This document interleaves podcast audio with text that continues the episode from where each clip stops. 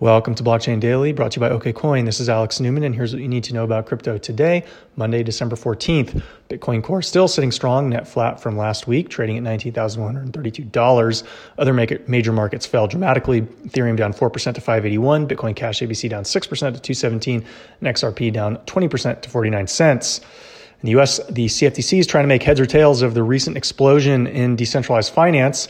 Their technology advisory committee hosted a presentation today called The Growth and Regulatory Challenges of Decentralized Finance, hosted by law professor Aaron Wright and attorney Gary DeWaal.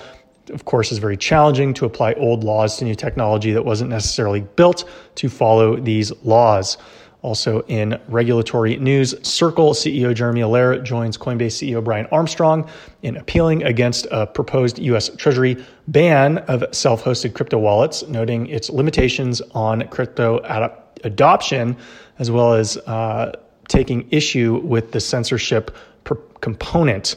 Last week on December 9th, several ministries in France jointly introduced an order aiming to prevent anonymous digital asset transactions by banning anonymous crypto accounts. And over on the East Coast, in better news, Massachusetts based insurance firm MassMutual purchased $100 million of Bitcoin. This was announced last week and pushed the price up.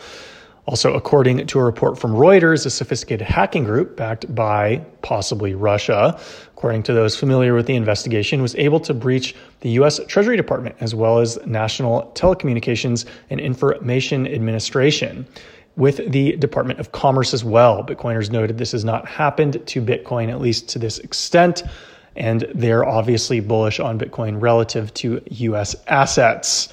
Till next week, this is Alex Newman.